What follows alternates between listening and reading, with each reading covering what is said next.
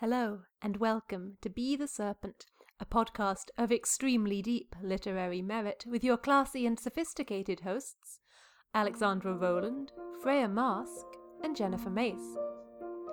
On today's episode, we're discussing The Emperor's Soul by Brandon Sanderson and Geometries of Belonging by R.B. Lemberg.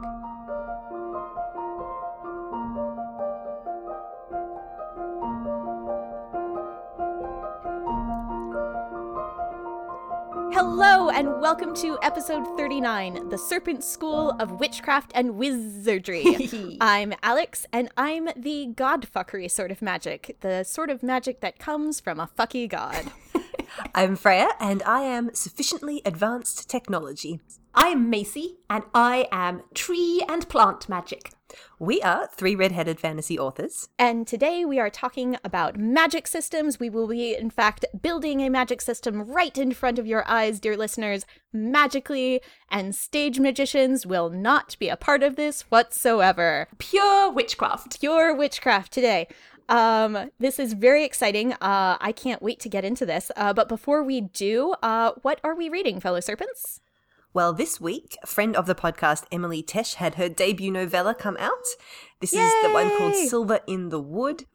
It is And it is full of all sorts of plant fuckery. so much plant fuckery and green men having quiet emotions, but being very funny about it, and what happens when your mother in law and your horrible ex both invade your life in the same week, and sort of mythology but make it gay.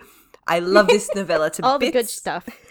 All the good stuff. All the good things. I want to say this was the novella was like the reason that I ever saw um because you told me to go read this. Yes, this that's true. This is something that I discovered and shoved it at Macy and said, "There's plant shit in this. You'll like it." And you were not wrong. Indeed. Uh, also, I have been lucky enough to be reading the second book in Jenn Lyons's Chorus of Dragons series. Um, I had an arc of the second book called The Name of All Things, which I enjoyed thoroughly. I thought the first one was really good, but the second one I've enjoyed even more. And I am actually sneakily midway through reading the third one at the moment as well, because I'm Nice. helping Jen with some of her arcs and footnotes and things. And the other thing that I read in the last week is a graphic novel called Chronin. It's actually vol- hmm. volume one of two by Alison Wilgus. And this is, I'm trying to think of the best way to describe it. It's sort of got some of the Connie Willis Oxford time hmm. travel things about it. It is about a university student called Mirai Yoshida who finds herself stuck in Japan 1864 and she disguises herself as a samurai. cool. It has oh, a lot no, of stuff to do Alana. with like time problems and knowing the future and also attempting to disguise yourself when all you did was some very specific research about this very specific town that you're going to and someone's like I'm going to hire you as my bodyguard. Let's leave town and you're like, "Oh shit." it's really really fun. I I definitely recommend it. and you've been uh, beta reading Macy's book as well, right? Oh yes, I'm midway through Macy's book Catalyst, and I have been reading lots and lots of comments about how it is delightful and gay and gay and delightful, which it is. Delightful and gay. gay. Yep. It's quite I would, gay. This, I can. I concur. Yep, lots and lots of disaster lesbians. So good.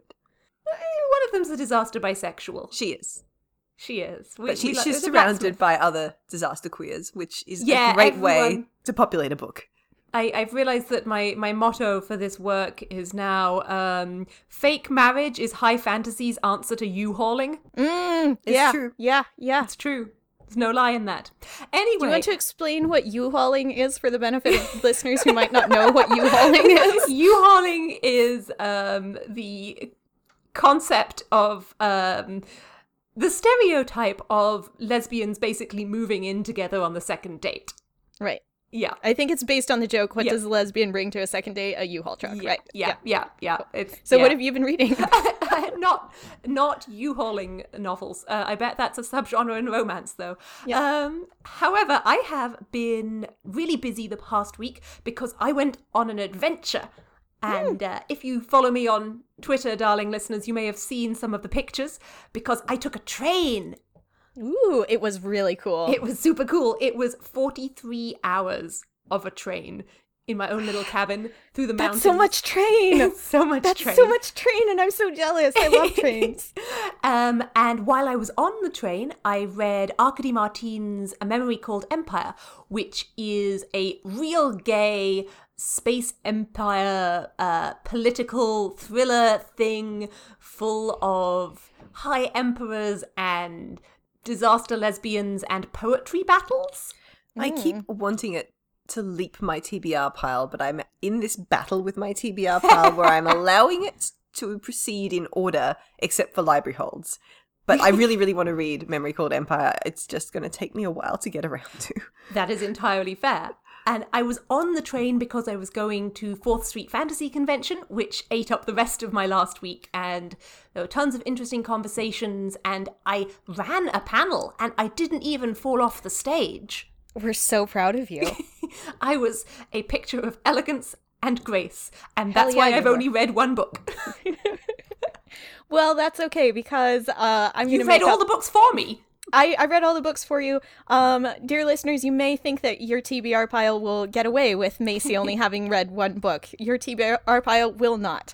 Um, so it's been what three weeks, four weeks since we Yeah. three weeks since we recorded Three an weeks. episode. And dear listeners, it has been good omens all the way fucking down. So the last episode, you heard me say that I had watched Good Omens for a first time. In that the time since we recorded that episode, I have re- watched Good Omens a second time, a third time, a fourth time. I have started rereading the book for the first time in 10 years. I have made two fan vids to the songs Bohemian Rhapsody and the Pentatonix version of Hallelujah.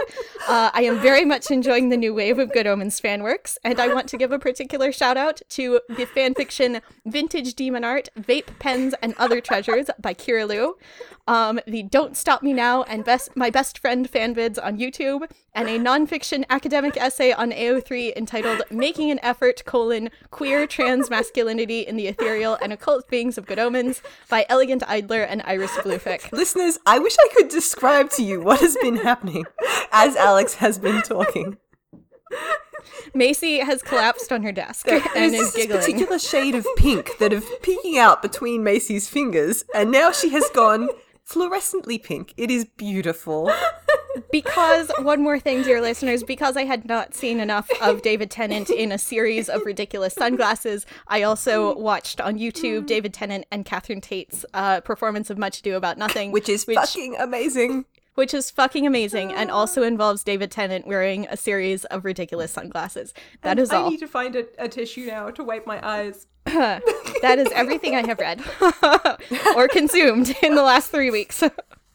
Darling listeners, if you would like more examples of David Tennant in sunglasses cosplay, you can sign up at the snack tier of our Patreon Yep. for a very special upcoming guest. I have I have drawn this month this month's Jeremy. He is in cosplay as his personal hero and one of his favorite snakes of literature. Yeah. Alex is the snack we wish to see in the Yeah, world. Alex's descent into Good Omens fandom has really not been sauntering casually downward. It has been a fucking No. fall head first, Yep. arms Yeah, outstretched.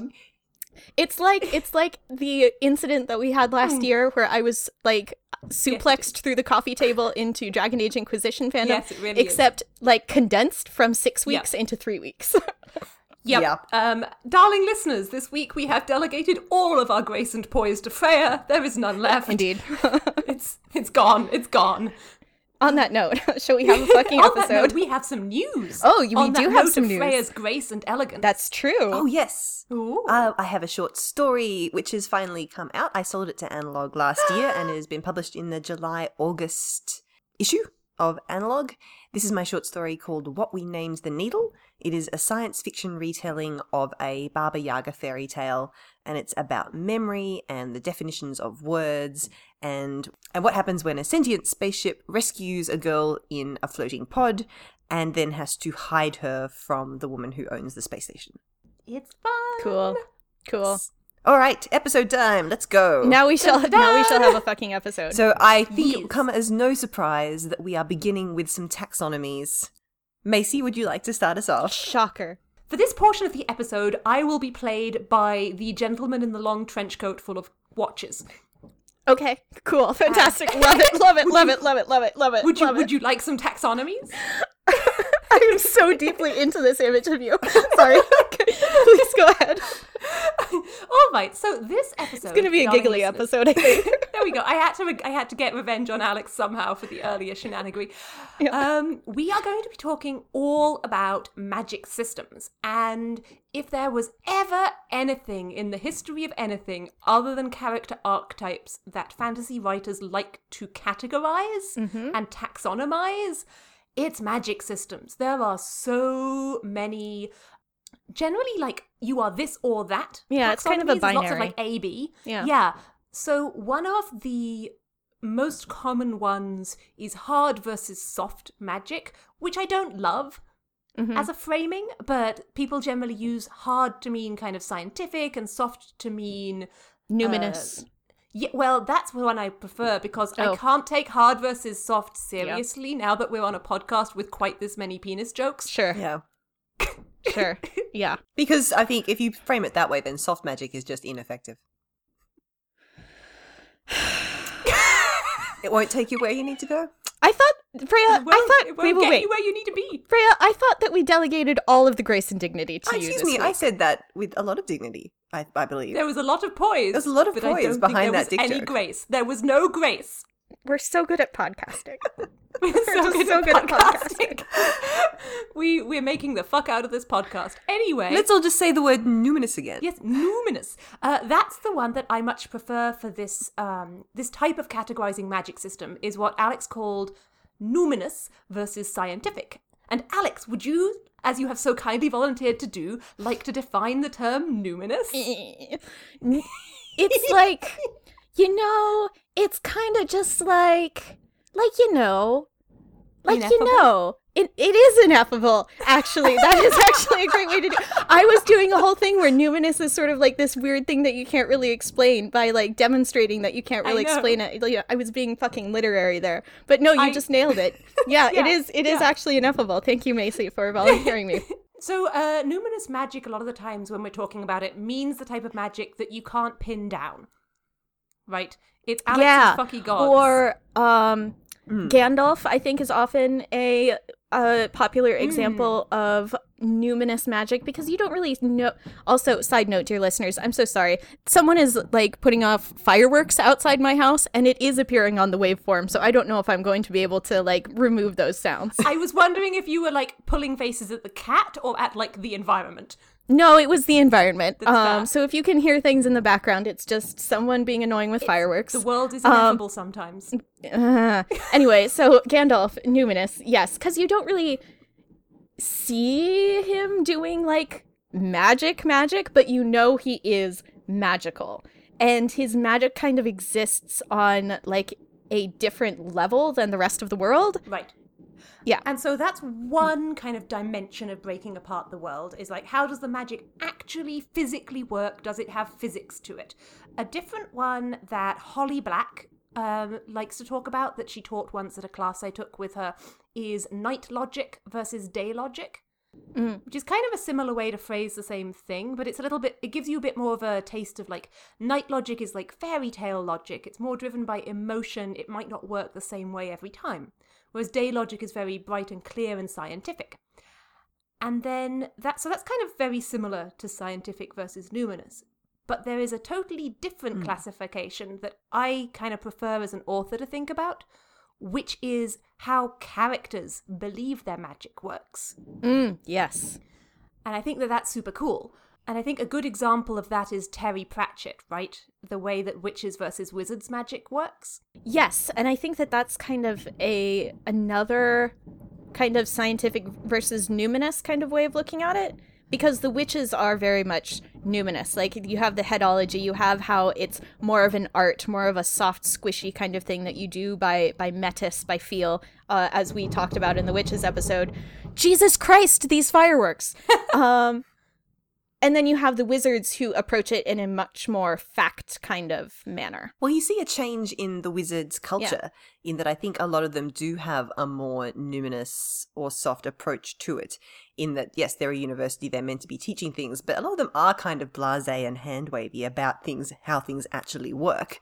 And then you have Ponder Stibbons, bless his glasses wearing heart, Ponder Stibbons, who is attempting to drag the Discworld's wizarding magic into the world of science and facts. and here is Hex, our calculating magical machine, and everything should make sense. And he really, really wants it to. And you can see the extent to which his desire for it to make sense does pull some sense out of the magic because the fundamental thing that links together all of the magic in Terry Pratchett's world is this sense of it is what you believe Mm-hmm. it is, and it is the story that you are telling around it. I think for me, these are really good examples to illustrate the difference between classifying the magic as it is in your world and kind of as the author decides it is versus how the characters decide it is. Because I think the Terry Pratchett Discworld magic is identical between the wizards and the witches and everyone on that world has one like physical way the magic works and they're using different pieces of it and different beings that exist within that. But from inside of the world, they can't see that there's one underlying system. No, it's and th- the magic users to an extent start seeing glimpses of that underlying Right. system when you have some of the books. Like I'm thinking of the moving pictures and soul music, and the ones that are and um, unseen academicals as well, which are about a focus of magic becoming anthropomorphized in a sense, and starting to mimic things that happen in our world to you know hilarious social satire effect. But it's always to do with this crystallization of a, consistent underlying magic Exactly. into a new shape. And so for me, as a writer, that's a cool thing to remember that you can do something totally different between how you know for a fact the magic factually works and how the people within the system completely misunderstand how it works. And I think we have a pair of things we're going to examine and look at how other authors have done magic systems in this episode. Yes, yes, but I would Yes. really like to see authors like reach for that more. Um because a lot of times I think I compare it to the way that we used to understand science. Um because The way that we still don't we still don't science. really necessarily understand science exactly. Um but like back in the medieval times we thought that like alchemy was a thing. We thought it was possible for people to turn uh gold lead into gold and so forth.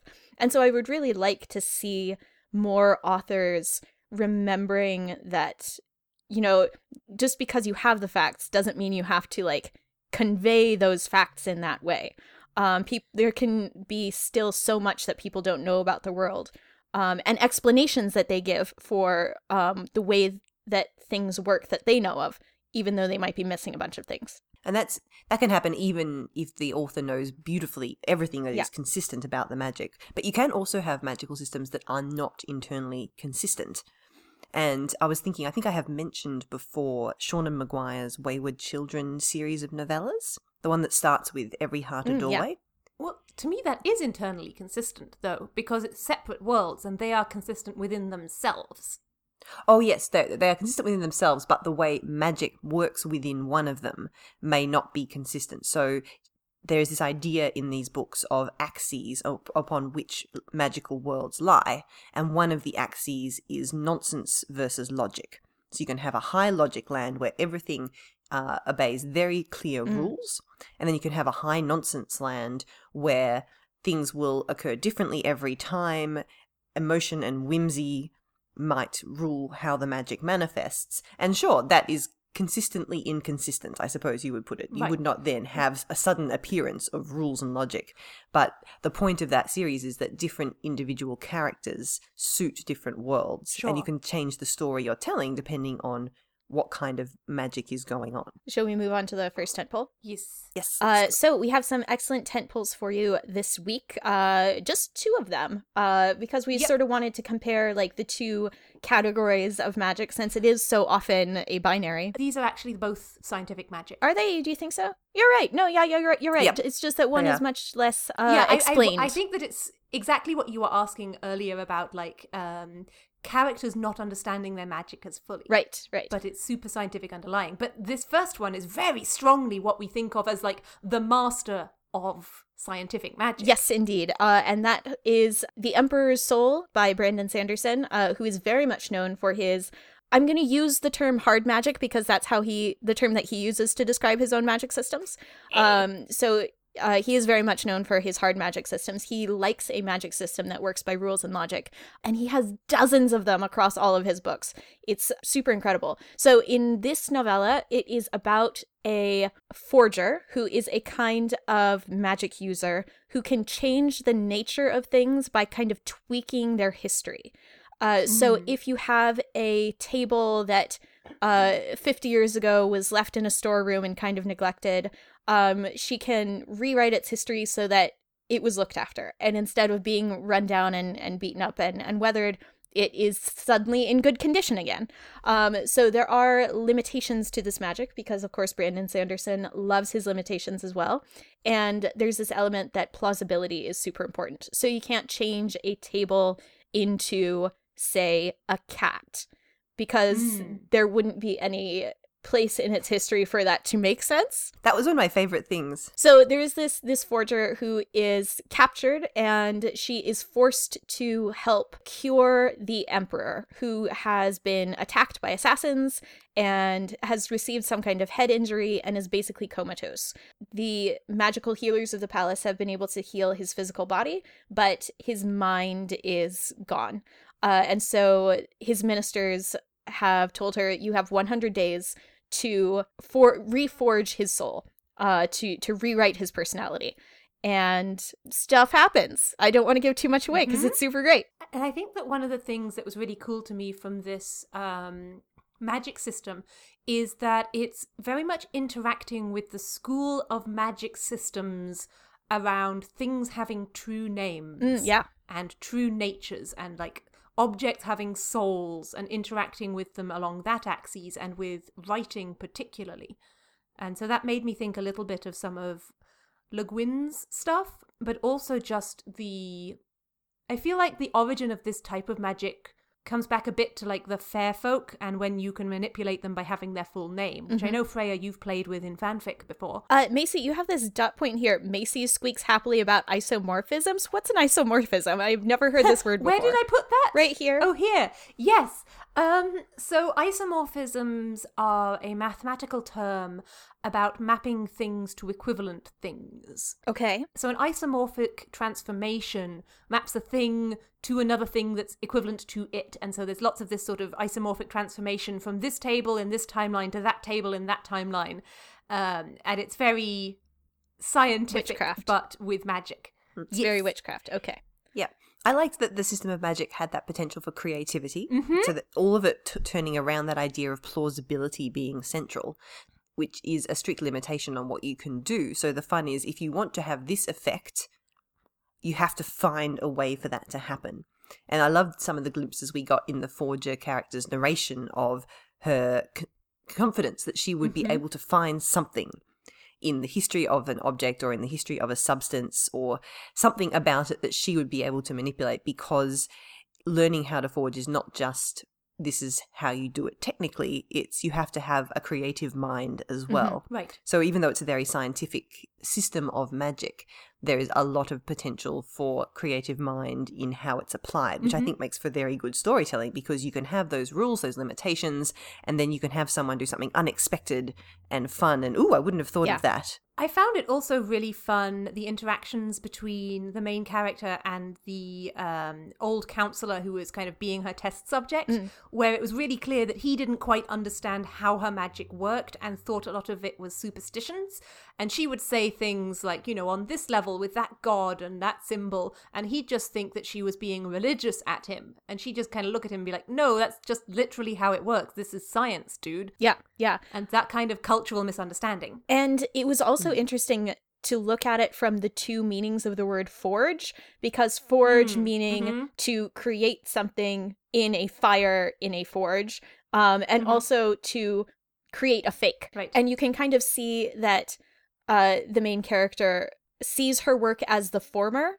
And Gaotona, the minister who she's talking to, definitely sees it as the latter. He thinks that Right. she is faking things or that she's making things up. And uh, since so much of her work is also based on having genuine skills for something, um, Right. like knowing how to do actual painting techniques. She is a very skilled artist on many, many levels. And so there's so many conversations that he has with her where he's like, But you're such a skilled artist. Why don't you just do it legitimately instead of faking it all the time? And I had actually so many feelings about fan fiction in regards to this because how many times have fan Yep. fiction writers been asked, Well, you're such a talented writer. Why don't you use your skills to do something real?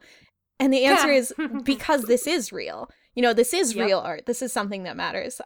yeah, and also and also um the forgery and the looking back in something's history to find a place to tweak it, to change the the path is also very much reminiscent of the way that fan fiction writers sometimes look at a canon that is broken Right. and then go back in its history to to tweak it a little bit to It's change the whole nature of the table. Yeah, it's incredible. it's like how me and Freya have this plan about fixing the magicians by making Margot and Alice get together instead of Alice and Quentin. Yeah. Yep. Yeah. Yeah. Yep. Yep. I loved everything to do with the creation of this fan fiction emperor because Because that's the what it idea is. that you can It's writing Yeah, fan yeah, fiction exactly and the, the idea that you can piece together somebody's soul so the thing that makes them them from both their own writing so she's working from the private diary of the emperor but she's also insisting on interviewing a lot of people who've known him who Mhm. interact with him she's trying to piece together the life and the inner life of someone through only the material marks that he has left on the world, but also the marks that he has left on the people around him. And I could have read a full length novel of her attempting to create, written down, how do I define a person, and testing these ideas of, okay, so why is his favorite color green? And why did he make this decision? And that I thought was an amazing framework to build this story around. It was such an interesting thought experiment and it showed off the magic in a really interesting way. I really enjoyed that. Um, and I think it's definitely like an example of the scientific method. She's forging hypotheses and then testing them. Mhm. And I think that that's an interesting contrast to the next tent pole, uh, which is Geometries of Belonging by R.B. Lemberg, in which the main character is a practicing, I would call it psychiatrist, Mhm. um, in that they are, he, I believe, in Parét, is making changes and adaptations to the brain chemistry of his patients in a magical way, which was super cool. Yep. So, Geometries of Belonging is set in uh, RB's world called the Birdverse, which is a world where magic practitioners select these deep names for themselves that they can then use to do magic and interact with the world through. And it's a very linguistically based magic system. These names are basically the tools that you have to use for your whole life. And if you select a short deep name, something with two or three syllables, and only select one, then you can interact with very powerful magic. But if you select longer deep names or more than one deep name, it's much more unstable and fragile, but also capable of exceedingly delicate work. And so Parét has selected one of the like weirdest sets of deep names. They have a three, a four, and a five syllable, which means that they are able to heal and interact with people's minds, but they've had such trauma through their past that they're very reluctant to do so without extremely explicit consent. I think that's a real thread Mhm. throughout this story is um, consent and the right to change things about others, even if it might save you or save a lot of people. And the the A plot of this story involves um, political intrigue and counselors trying to start a war, and Parét's uh, master slash lover being the leader of the war council and trying to avert this, while their opposition tries to lock away and kind of throw away the non-binary trans child of the family and they try to use this child Dede as like a lure for Parét. Mhm. And so we get to see lots of Parét using his magic to well trying not to use his magic. I think he's he mostly does- he's mostly trying not to use his magic. Yeah. He's trying not to get involved with pretty much anything. It was a super interesting character as well. Like I find that way of structuring a story around a character who kind of really wants to um abdicate their impact on the world. That was super interesting. Yeah, I was quite impressed that there was so much impetus in this story for a story about a character who is essentially trying to walk in the opposite direction of the plot at all times. Oh yeah. Like plot keeps happening, and he's like, "Oh, I just want to go to bed. Can someone else deal with this, Yeah. please?"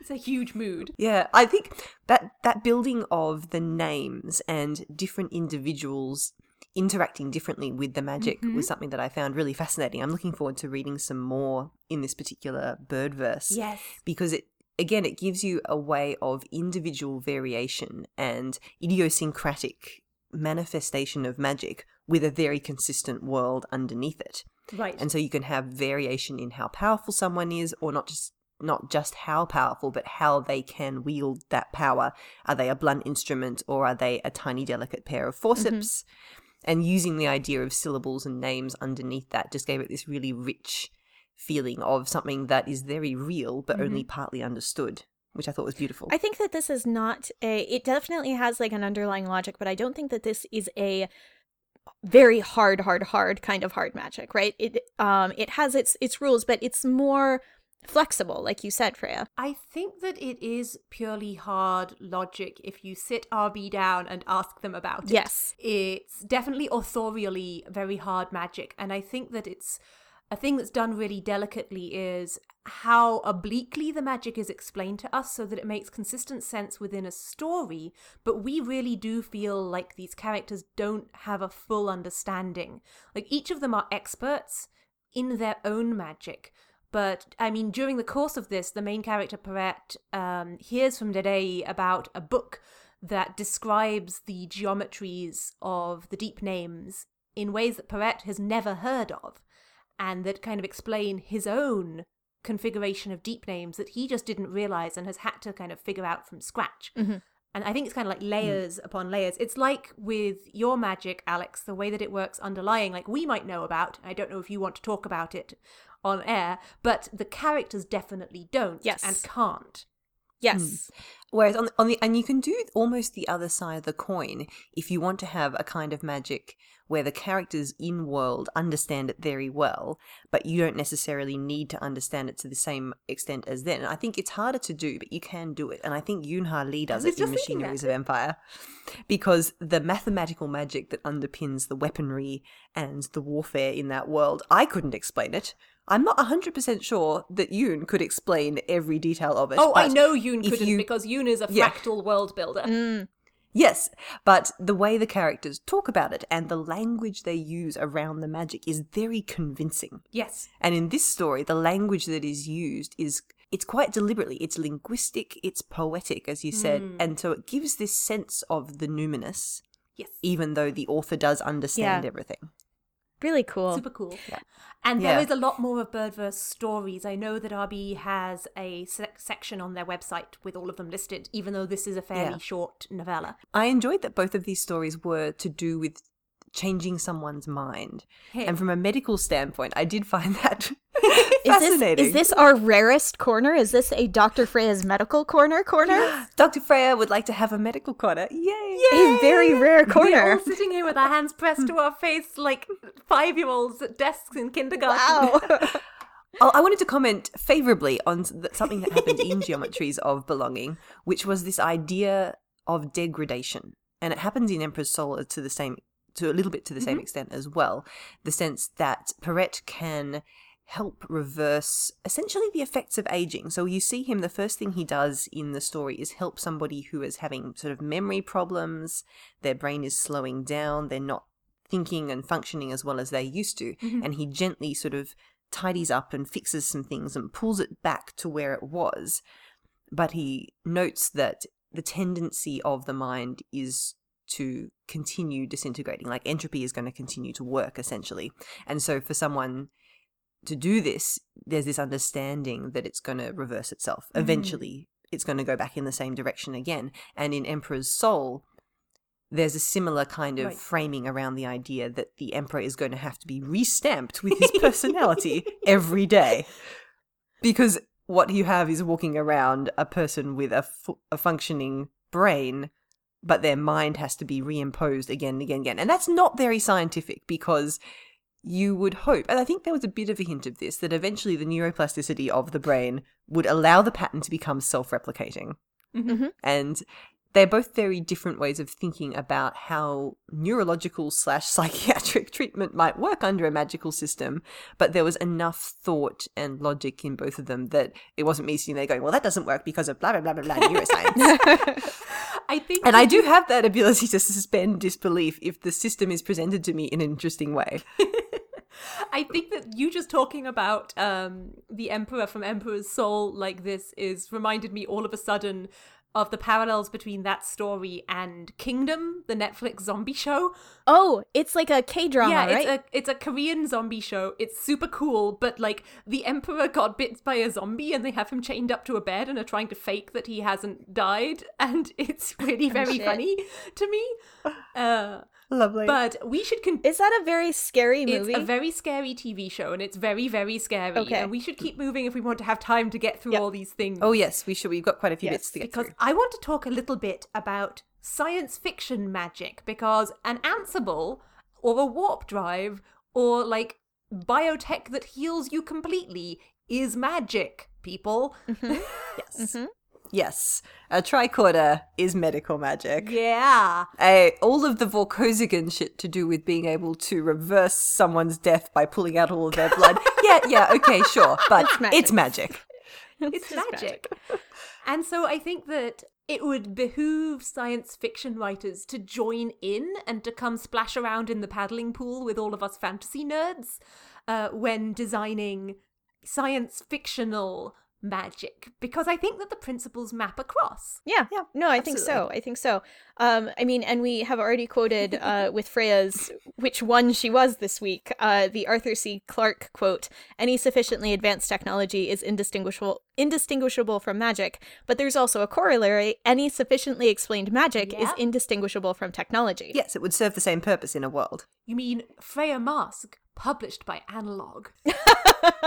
if we're talking about our hard science fiction credentials. I find that Yes. to be hilarious Yes. because I'm not a hard science fiction writer. I barely write any science fiction at all. This was a very odd little diversion into sci-fi for me. Sad space spies. I mean, yeah, no, Space Spies is magic. It's uh, like, it just happens to It's take true. place, It's magic place in in space. And actually, the, the the what we named the needle, the analog story, is about minds and about the degradation of memory, Hey. and essentially, it is a very soft question mark science fiction story that just again happens to take place in space with an AI spaceship.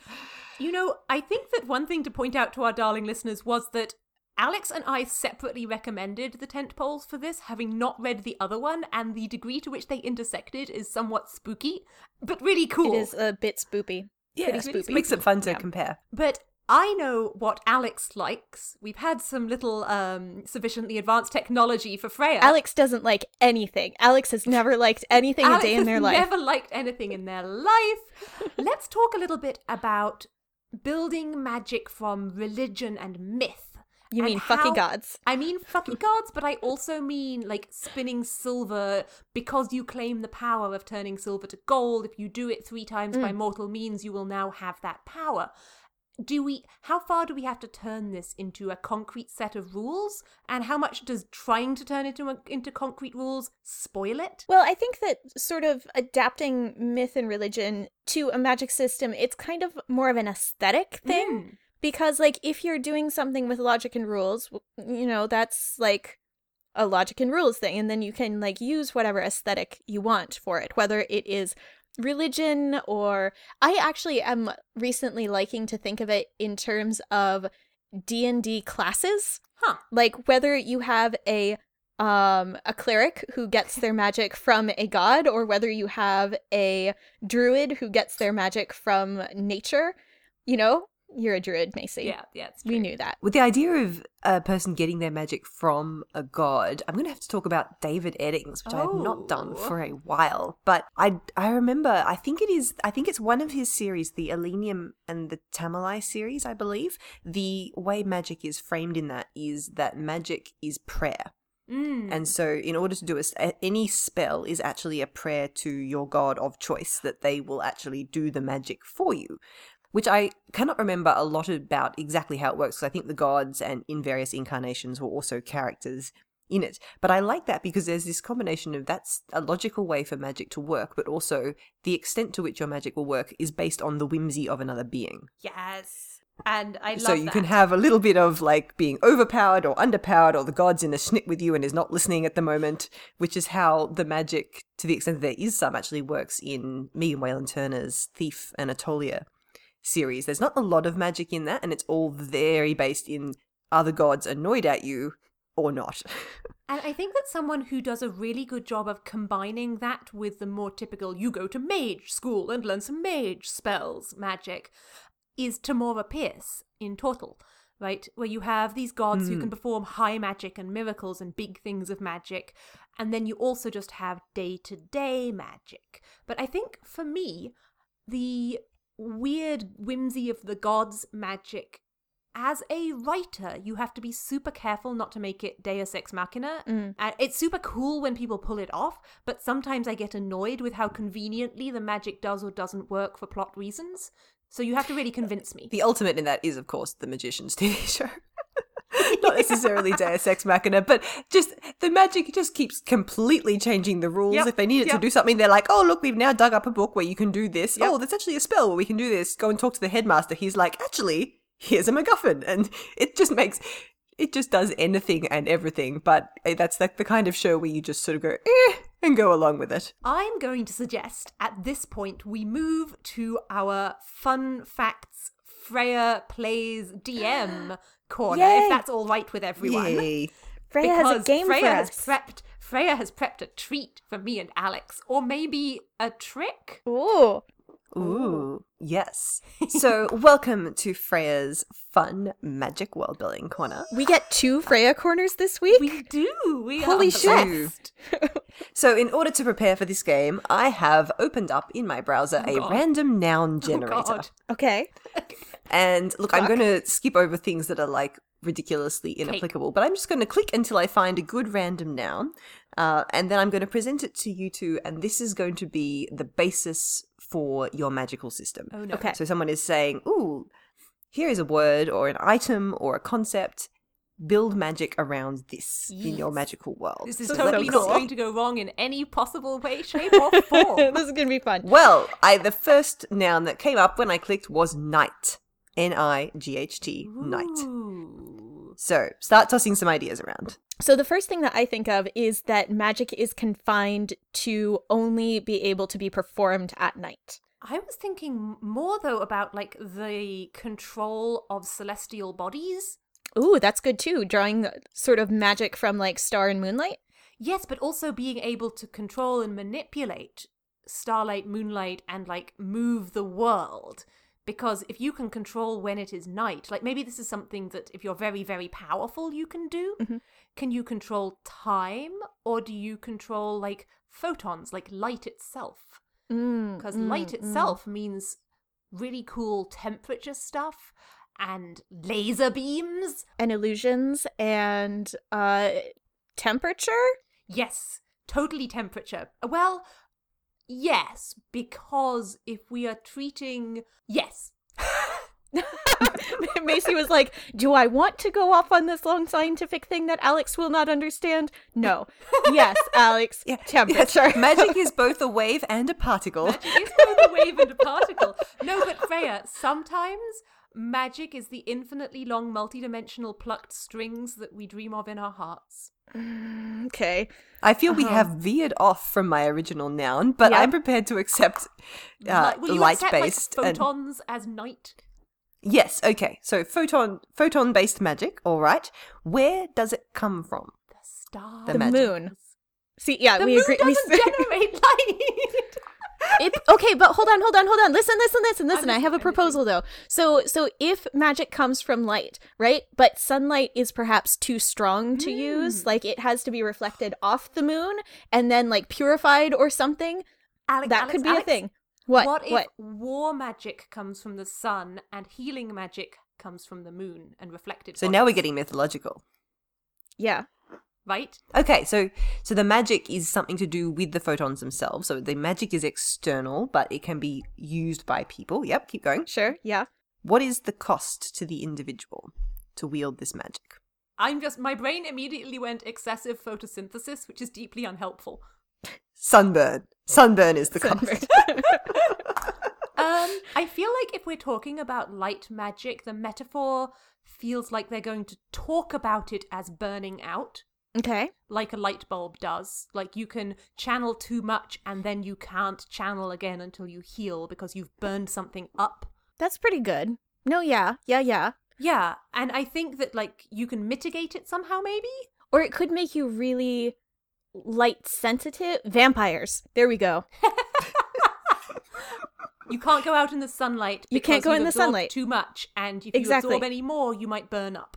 Right. And burst into flames. Oh, Vampires. this is cool because now we have mages in robes for a reason. So I'm, I'm, I'm summarizing here. So they can only go out at night because they're absorbing the photon magic that has been reflected off the moon. Yeah. But if they went out at daytime, it would be direct photons and too much, and they would burn up because they are magically sensitive. I think Correct. I always love having like multiple different types of magic user as well. Like I really Mm-hmm. love this one, but I also really love the idea of like overly dramatic goth hooded people in giant capes wandering around in the daytime, and if they need to get busy with their magic, they just whip off their cape and they're like naked time. Okay. Next question demographics. Who in the population has this magic or can control this magic? Like what, how much of the population can? Who has it? Who controls it? I actually really like limiting my magic systems as like a random 10% or less of the population can use it just because I am lazy and I don't want to completely restructure my economics. Um, Do we I want think to do this genetically? Do we want to do this by favor of the gods at random? Do we want? Oh, cool idea, Alex, Alex, Alex, you'll like this. Oh, I have a. I have a like- cool idea too, but tell me yours first. It's the constellation you're born under. That was kind mine too. High five! we, we just high fived over video chat, dear your listeners. two dorks, darling listeners, your two dorks immediately tried to high five through the video camera. This did not work. It was adorable. mine mine was also going to be like my variation was that you would have to be born at night. hmm I think, but that won't give you enough of a like lower number. of Yeah, them. no, I agree. But- so it's like under a particular constellation.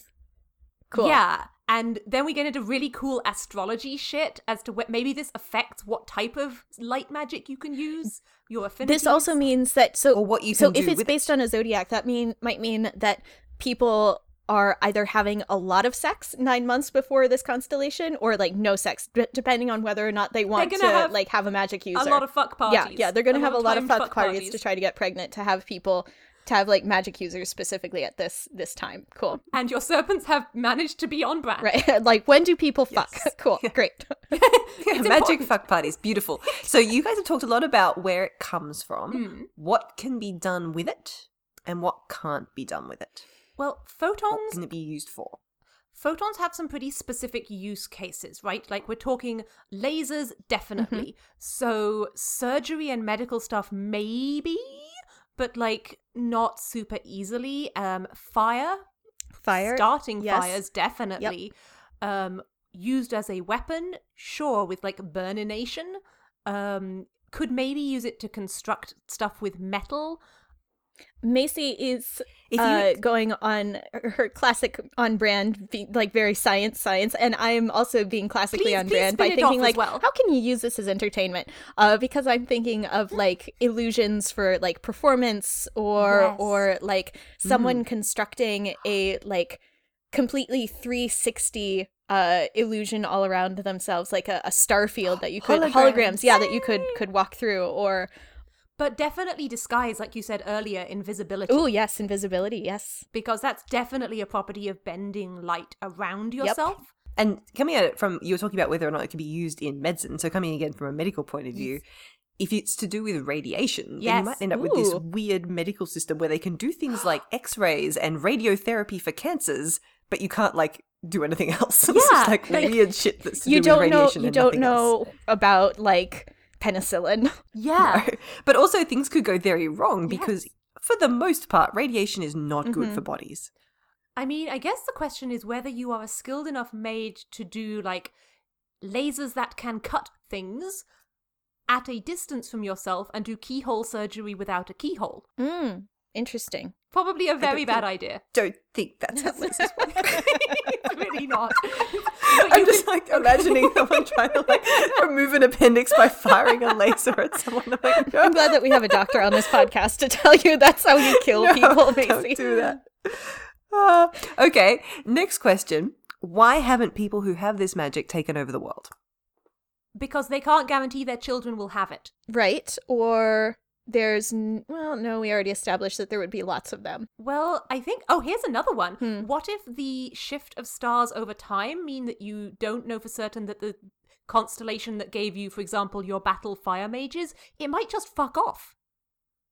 Whoops, we have no more of them. I d- well, you're talking about over time as in terms of like thousands of years rather than in one yeah, like person's lifetime. centuries, though. Okay. Like, you could have volatile ones that involve the planets that would shift very quickly away. But yeah, I think you, I agree. That's like a weird. I'm not sure how I feel about that one. Yeah. Yeah, I mean, the point of the question is basically yes, you either have to have a small enough percentage, or there has to be a reason for them to stay secret, or there has to be some kind of fail safe on it that the rest of society can keep them Or on they have taken over the world. to a certain extent. Yeah, or they have. Or they have taken over the world, or they are the ones in, or they Yeah. are the ones in power, because they could, they, because they can shoot lasers and have fire yeah, I battle think magic. for me, the heritability is the big thing. Maybe I always end up thinking that way. So you might end up instead with a society that values adoption, um, but then you might end up trying to control children with strong powers. Well, it's more sort of if an individual wants to use Right. it for personal advancement or personal gain, I think with can they do that, and what stops them if they do? shooty flame powers, um, it's basically like you send someone back to 18th century Germany with a really good gun. Can they rule the world? Not really. Yeah, but also we also talked earlier about Macy's thing about them burning out.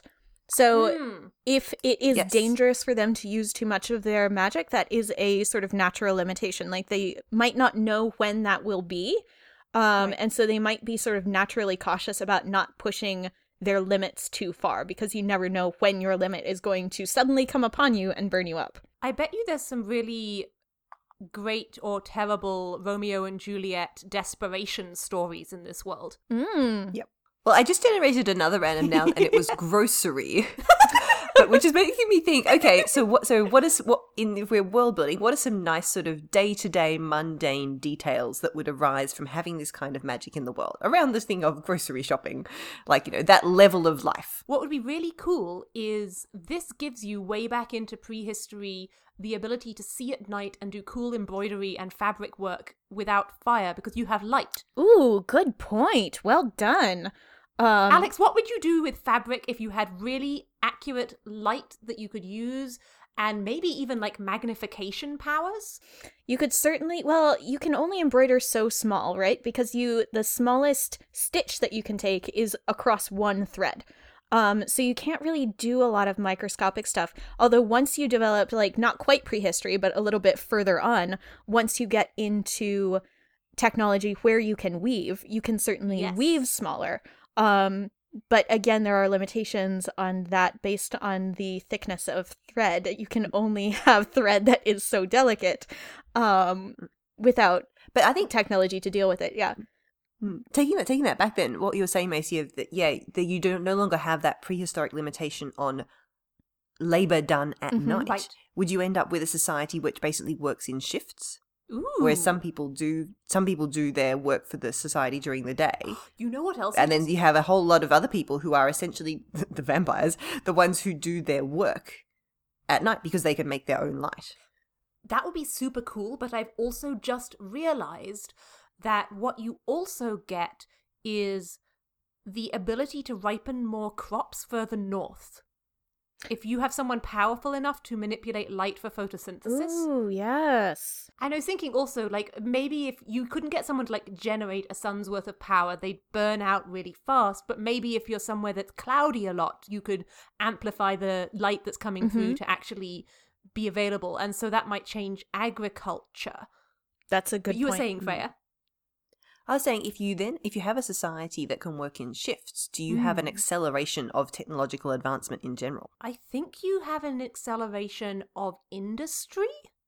Yes. Yeah. Which I think I think that having an acceleration of industry would probably have a knock-on effect of acceleration of technology. I think so, but I think it would be interesting which bits of technology became advanced because if for example you look at the Chilean society pre-Columbian and look at the conditions they didn't develop metallurgy because they didn't need it because the iron would rust away too quickly. They had tons and tons of cool fabric uh, ways of doing things that we used metal for.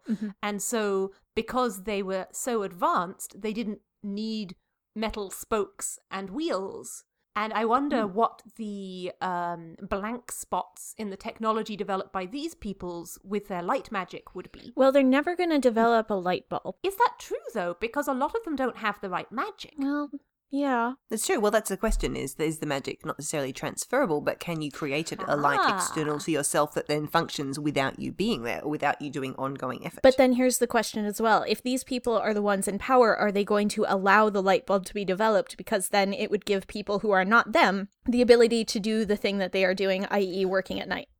I think they would because you want economic volume, Okay. right? You want your populace to be you're, you're not competing inside your society at that point you're competing with the country next door with exports mm, and That's true. duties and rates Yeah. and taxes. So, so I think we've shown how a magical system can then advance into economic world building, given that we are all proponents of character based books as well. Mm. In the last few minutes, I want you to show how world building and magic building can inform character and story. Mm. So, my question is what kind, so assuming that this is the world that has been built, this is the status quo. What kind of protagonist would mess up this system in an interesting way? Freya, this is such story. a fucking good game. I just want to This stop the podcast and say that this is such a fucking good game, Freya. God. We, you can play this at home, listeners. All you need is a random noun generator and, cool a couple friends. of dorks who like building world That's systems. fair. That's fair. We are dorks. Okay. Um, okay. Interesting characters who break this. I one of the things I'm thinking of is the beloved child where the whole family has been carefully manipulating birth times to try to achieve this magic for decades. Mhm. Like that's a cool like do they actually want to be that? It's a cool like societal pressure point that you could Yeah. play with. I'm trying not to do too much catalyst stuff with the like person born to a magical family who doesn't have magic, which is what my entire book is about. Well, sure, but that's, I mean, that's classic for a reason because it's Mm-hmm. cool. Or for some reason, the power works for them in a different way, Yes. or uh, possibly I one- a way that is considered socially unacceptable. I'm also now doing catalyst bullshit. Yeah. but what about a light eater, okay, tell me more. A human black hole. Ooh, fuck, shit, that's cool. right?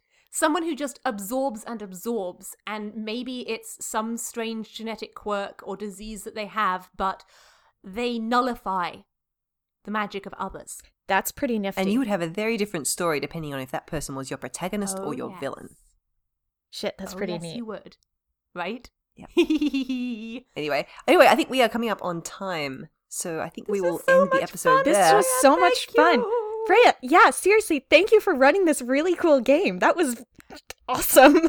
And darling listeners, we would love to hear if you do any of this with your writing groups or friends at home. Tell us about it. Oh, yes. in yes, tell us Discord or what Twitter. weird ass nouns you have based your Yes! magic system on. Come tell us. I want to hear. We will I think we will include the link to the random noun generator in the show notes if you have not uh, already found it yourselves. You can just Google random noun generator. That's what I did. Cool. Yes. and I'm so- sure that our darling scribes will write out Freya's questions if you wish to reproduce those. Yes. So uh, please, yes, 100% tell us on, on social media what sort of magic systems you came up with.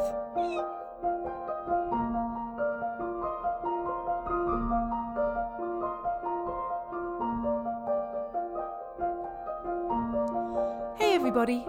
Thanks for joining us for this episode of Be the Serpent, a podcast of extremely, extremely deep literary merit. Honestly, I love magic systems. My biggest joy when I started writing short fiction a couple of years ago was discovering that I could play with magic in weird and brand new ways whenever I wanted. I can have feather witches, or transformative fire berries, or healers who drink colour to fuel their power. Pretty much anything, really. And it's so much fun. But, speaking of fun, we have some even more exciting things to talk about in upcoming episodes. On the next episode, two weeks hence on July 31st, it's the extravaganza. That's right, we'll be answering your questions and obeying your whims for a full hour. So, if you have a friend who's into stuff like that, maybe give them a heads up. In the meantime, feel free to continue the conversation with us. Questions, comments, breathless adulations? Contact us at serpentcast at gmail.com, at serpentcast on Twitter and Tumblr, or join in the conversation in our fan Discord chat, which is linked on the About the Show page of our website. If you enjoy the podcast, please consider supporting us on Patreon. And by the way, I think you're magic just the way you are.